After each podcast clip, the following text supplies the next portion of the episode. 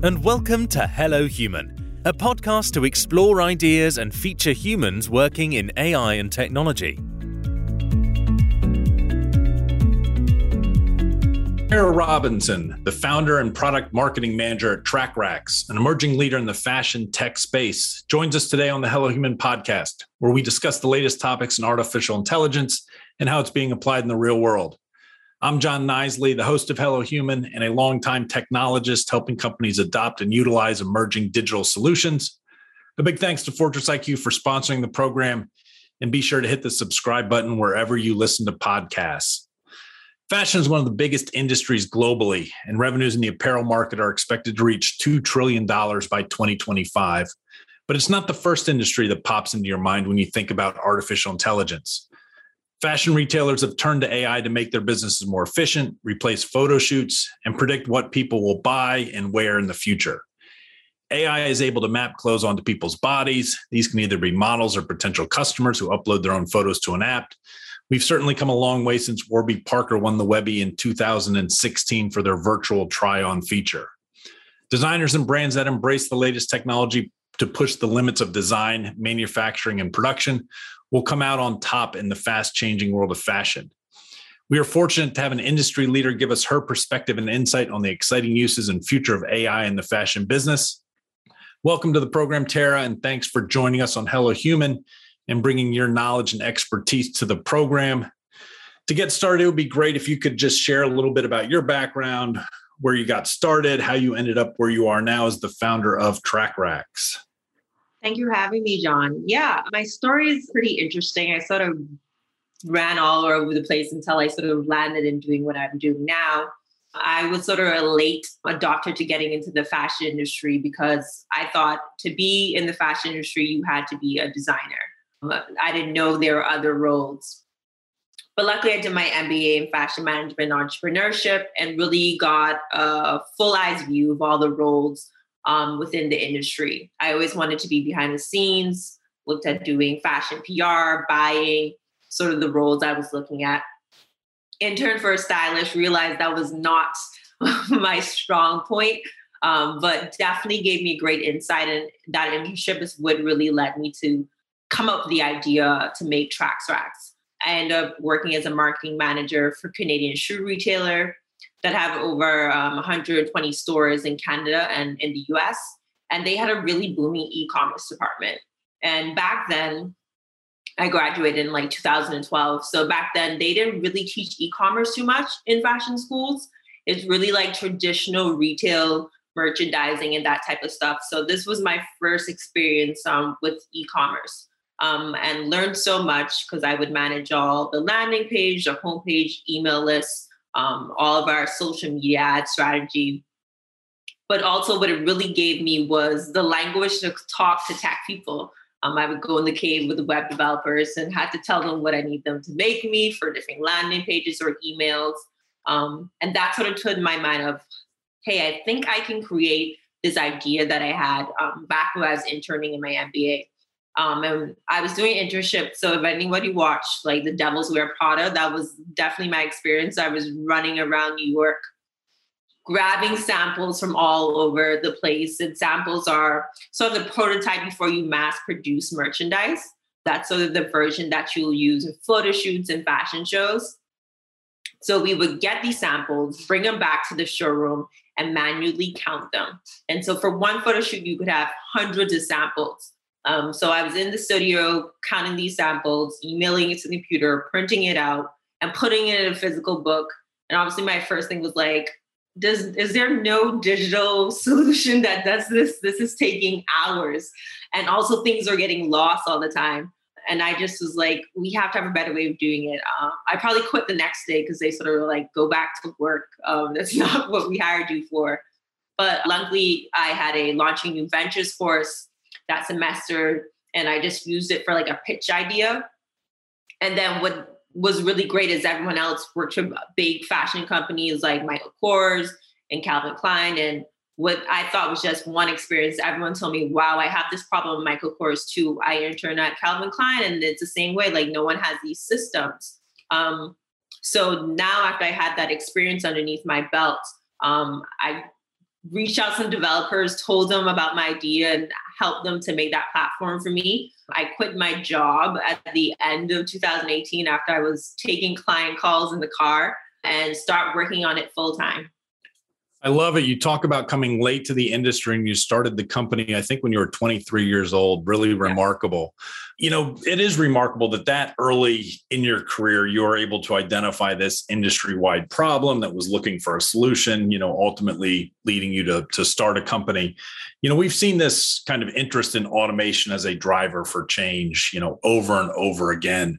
You know, can you share a little bit more about the problem that you noticed in the fashion merchandising space and how TrackRacks is able to sort of transform and automate that problem?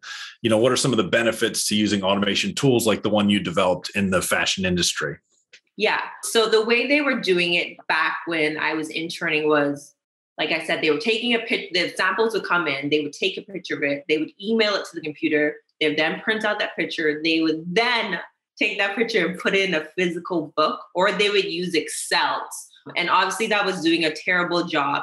Samples really interesting because you can't use a typical inventory system because inventory goes in and then it goes out. A sample has a very circular nature. It can go to marketing, it can go to the buying team, it can go out for a photo shoot, but then it has to come back in. So they were just really tracking that with the systems that they had or the Excels or physical books. That took hours. Sometimes samples don't even have tags in them, so they don't have major identifying factors. So you could have five black shirts that look all the same. And you're trying to guess where it's coming from. Obviously, that just made a lot of loss. So what our system was does is digitalize that whole system. So you get your sample, you take a picture of it, it's uploaded into our system store all the important information like the designer. Each employee has a unique QR code, so it creates accountability. You know what employee checked it in, who checked it out, which data needs to be returned. And then we generate a new QR code that you can then scan at any point and identify that sample. We also have messengers on the platform that will deliver the samples for you. People have wild stories of like just throwing $10,000 dresses in the back of an Uber and just waiting for it to get there and having someone there to pick it up. And so one of the problem with loss and being stolen was having reliable service providers so that we helped you with every single process of the sample management system. Totally cool. So, eh, you know, AI and technology is making this massive impact across the entire value chain of the apparel industry, you know, from design and production all the way through the supply chain as well as merchandising you know at the same time we heard a lot about how the pandemic really forced many industries to dramatically accelerate their transformation programs. You know i've got to assume that you saw this in fashion as well. You know can you share any interesting you know industry stories from the past year or two that you know companies have unexpectedly had to to jump into this technology world? Yeah, definitely. The pandemic was an interesting time to be selling tech, especially in the fashion industry, because they definitely were hit pretty hard and then had to really change their processes which was a good and bad thing for me because there was so much change going on. People didn't really it was hard for people to think of creating a different a new expense. But the way i would sell is like this is not expense. This is a cost saving product. You can lose samples can cause you to lose millions not even in just lost inventory but also in if it takes you three days to get that product on the website because you can't find that sample that's loss of sales so really pivoting how I speak to people about it. And then what our platform does is we create a virtual showroom. So now you can't be in this physical office anymore. Now you don't have physical access to these samples because most of the people are working from home. So if you had set up that digital solution and created that central database before the pandemic, you would have been in a much better position because then all the team could be looking at the same thing. The systems are really broke out when you have this, this distributed workforce. So that was a really interesting thing. Also, it was really interesting generally in the fashion industry is the way people started shopping, right? People wanted sort of this being able to jump in and jump out of e-commerce and then brick and mortars as well. So you have to make that process very easy for customers to transfer offline and online. And that's a big way that people were using AI as well, like chat assistants. People still really like salespeople within stores to help them make purchasing decisions. So a lot of retailers were looking at how can we use AI to sort of step in where we don't have that physical person, but still give that um, customized experience? Yeah, no, makes perfect sense. And obviously, you know, buying clothes and things like that is such a personal experience. And oftentimes you do want that one-to-one contact. And we just haven't, you know, in many cases been able to, to provide that for, for people, whether it's restaurant or fashion or wherever it may be. You know, if, if you look into your crystal ball, you know, how does the apparel industry leverage technology over the next four to eight years? You know, what are the emerging trends that we should keep an eye on from a technology perspective?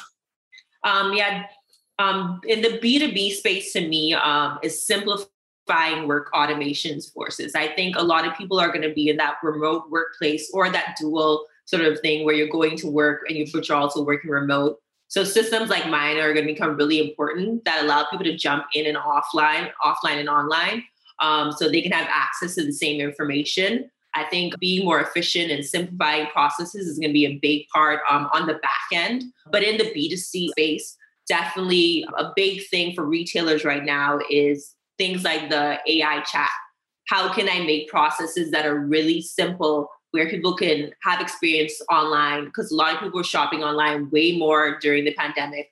So there are things about they like about it, but they still like to go and sort for stuff. So that AI assistance, the VR trying on process, I think we're going to adopt that in a much more efficient way. We're really going to see it um, pop in on the e-commerce side so avatars and creating realistic more realistic avatars not like the things of the past where it sort of fits to your body because the biggest problem in fashion is still um, returns because um, people aren't finding the right sizing. Um, so that virtual try on i think the way we thought it would be implemented is not the way it actually is going to be implemented. I think it's really going to live on e-commerce. You see walmart and amazon really investing into that sort of slow down some of their returns. And that is through um, VR and try on avatars. So you can really see what things are going to look like on your body before you make that purchase decision and hopefully making you more happy with that purchase decision. Also, social commerce is going to be huge. You can see Instagram, TikTok investing heavily in social commerce. So, how do we create that creator economy and influencers who help people make purchase decisions how do we implement that into your business? So, how do I put that into your Shopify? How do I get that into other platforms people use to sell product? Yeah, no, I, I, will. I will confess there there are two members of my family, my wife and my daughter, who are notorious for you know going and ordering four different sizes of something. Yeah. I say, why why do we have eight boxes of this stuff, and then it sits around the house and goes back home? So the if we can solve that problem, that will be a tremendous benefit to everybody. I think it's so expensive to yeah. when you do that. That causes retailers so much money when they have to restock, put things back on shelf the shipping costs and all of that type of stuff. Yeah, and we're, we're not talking high fashion there. We're talking the uh, the Amazons and the and, oh, the, and the Dick's Sporting Goods at this point. But uh, no, I, I, I get it. You know, during our last season of Hello Human, we highlighted diverse female executives in the technology industry. We had a great Women in AI series. You know, you don't have that classical technic technology background. Has that created major challenges in your work? You know, how were you able to build such a revolutionary and, and technologically advanced platform without that sort of background and training? Yeah, I think it's tough being a non tech founder. It does bring some challenges. What I think I did well was I took an existing, think of an existing product. Like at the end of the day, this is an inventory management system. How do I then need to customize it to the needs um, of my um, clients? And then I think I was you don't have to be well tech versed to understand the problem and understand solution. So if you're really tapped into your customers, you got to really get solution. Think about solutions and think how does my product solve their solution. But where the real struggle really comes back, I think, is when you go to fundraising and talking to VCs. They really love someone with a tech background. They love like they're like, so where's your co-founder, like technical head type of person? So that's where the problem really comes, I think. I think you as a um, founder can do it, especially if you you know how to manage your team. So I have a good product management background, so I know how to manage check people, and I know enough that I can be efficient. But I think it scares people like VCs and traditional investors um, when you don't have that background. So then you have to just sort of use your skills to find the right people So they feel um, that they trust your team even if you don't have that background. Yeah, no, that that's great insight, and it you know it, it does take a village to to build these things. Mm-hmm. Uh, you know, this season on Hello Human, really focusing on sort of the applied uses of AI across different industries and business business units as much as we can. I think we've got a good sense of how TrackRacks works currently. Um, mm-hmm. Maybe you could spend a couple minutes just talking about where you see the platform expanding in the next few years, both technically and from a from a business perspective. Yeah, definitely. Um, so the big part for us, especially the pandemics, shined a light on that is like our virtual showroom um, and how we're going to eventually infuse AI into that. So we have a virtual showroom. You, basically, you upload all the samples, all the items that you'll have for your season, and then you can share this showroom to your buyers, to your PR people, to your stylists, so they can see that and then loan out those samples right now you upload the image and you tag that information but we think about the future. What if when you upload that sample using ai that um, our system will be able to automatically identify who's that samples from because of styling and stuff like that. So putting ai so that the customer's doing less work is really important to us. Also we get so much great information from our clients and thinking about how we can take that information because usually they're uploading all these things like a season ahead. So using all that client um, insight, generating information back to our customers saying, well, skirts in this style are re- is really in right now. Using some predictive analytics to then give trend reports and really provide more value to our customers is important. The influencer market is also really big right now. And so a lot of times people lend samples out to influencers. A big category of influence right now is like micro influencers. So people who don't have a huge following but they have sort of a credibility issue, right? You don't, you're afraid to lend probably a $10,000 sample to some girl on IG with like 2,000 followers. Even though her conversion was really good and her engagement is really authentic and people really follow her. So, what type of credibility can we create? We do this with our messengers. We, they get a user generated ratings. Um, but what if we can put that rating system on influencers? Um, depending on were the other tasks that they were able to do did they return the samples on time? Did they um, do the instructions that you gave them for that shoot? Um, how has everyone else experience been dealing with them? So putting that information and sort of generating it back so you feel comfortable lending out your samples to them. That's important to us. And then eventually spreading onto the marketplace area. I really believe in deleting, dealing with the sample process from beginning to end so, what happens after that sample is done being used? What do we do with it? There's a sustainability aspect to that, but there's also like a second life that we can sort of give that sample that can go in a marketplace because sample sales are popular in New York and LA, but what about the person who lives in Idaho? Is there are they having access to Chanel sample sales? Like I, I doubt that. And how do I make that sort of accessible to them? This has been great, Tara. To wrap up, you know, one final question. You can take this one anywhere you want. You know, what excites you about the future of AI in your industry and beyond? For me, what's really um, exciting about AI and sort of how it's been implementing in the fashion industry, I think, is improving sort of the customer's experience. The solution I create is very much like solve a problem. I had a problem, I experienced it, and I wanted to create a solution for it. So I think the fashion industry, we have a lot of these great tech that's sort of popping up, and some of it has sort of gone further than what the customer wants right now. So I think of 3D printing, where we thought we would be with that. We thought we'd be printing out like entire fashion lines on 3D printers, and that's sort of not the use case. I think there's just way more practical use cases of how we're going to experience things like AI just to make the shopping experience more seamless. There's a lot of things that sort of get bunched up and is not as seamless as possible. So anything that helps with automation and make the customer experience better, I think that's where we're actually going to see big impact. I think there's a gap between how customers see themselves using AI and VR and the way retailers see it. Um, so I think there's going to sort of be a lot of customer experience and social commerce. What places like TikTok really do well with recommend you what videos to use, uh, what videos you want to watch, and which creators to follow. What if we can do that great product recommendation in um, e-commerce? So I think that's going to sort of be where we see it. There's going to be a real blend in social media and I think commerce in the future. And you may be going to Instagram to purchase more than you're going to like individual sites. So I think that's sort of where an AI is going to be a big pusher in that. Sort of the algorithms that suggest um, different videos to you is not going to be suggesting product to you. Yeah, no, really, really interesting. I think you you sort of touched on the influencers and the micro influencers. I think that's sort of all blending together. You know, the you know ult- ultimately the you know big leaders in the industry probably have a little less power than they did you know a couple years ago. And the other thing that i sort of came across i usually don't add to this part of the conversation but i thought it was kind of interesting.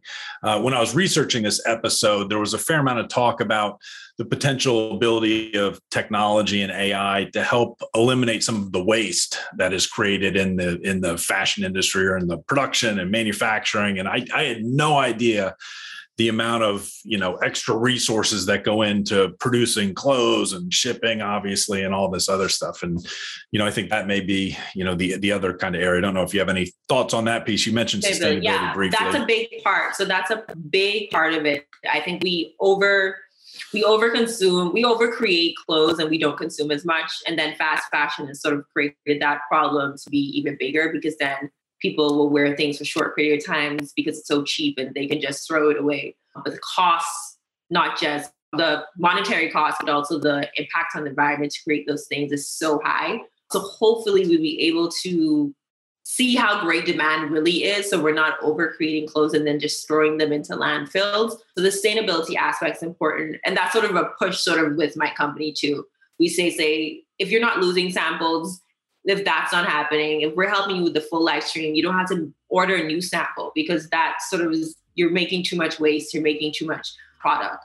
So thinking about that in sort of your sustainability market, thinking of how the resale market is really booming with places like the Real Real and StockX. So that's a, a part of sort of that sustainability play as well. Yeah, that's really great insight and a great point to end on. To recap today's conversation with Tara Robinson, the founder and product marketing manager at TrackRacks, fashion is not the first industry you would associate with artificial intelligence. But leaders in the apparel space have turned to AI to make their businesses more efficient, replace photo shoots, and predict what people will buy and wear in the future. Designers and brands that embrace the latest technology to push the limits of design, manufacturing, and production will come out on top in this fast changing world of fashion. This episode has been part of our second season of Hello Human, and a big thanks to Elizabeth Middleman for spearheading the season. That's a wrap on today's show. Thank you, Tara, for joining us and Fortress IQ for sponsoring. If you enjoyed it, be sure to give us that like or five star review on whatever platform you are listening. I'm Jon Knisley, and this has been Hello Human. If you enjoyed this session, subscribe and check out our series at fortressiq.com forward slash podcast. Thanks for joining us today on Hello Human.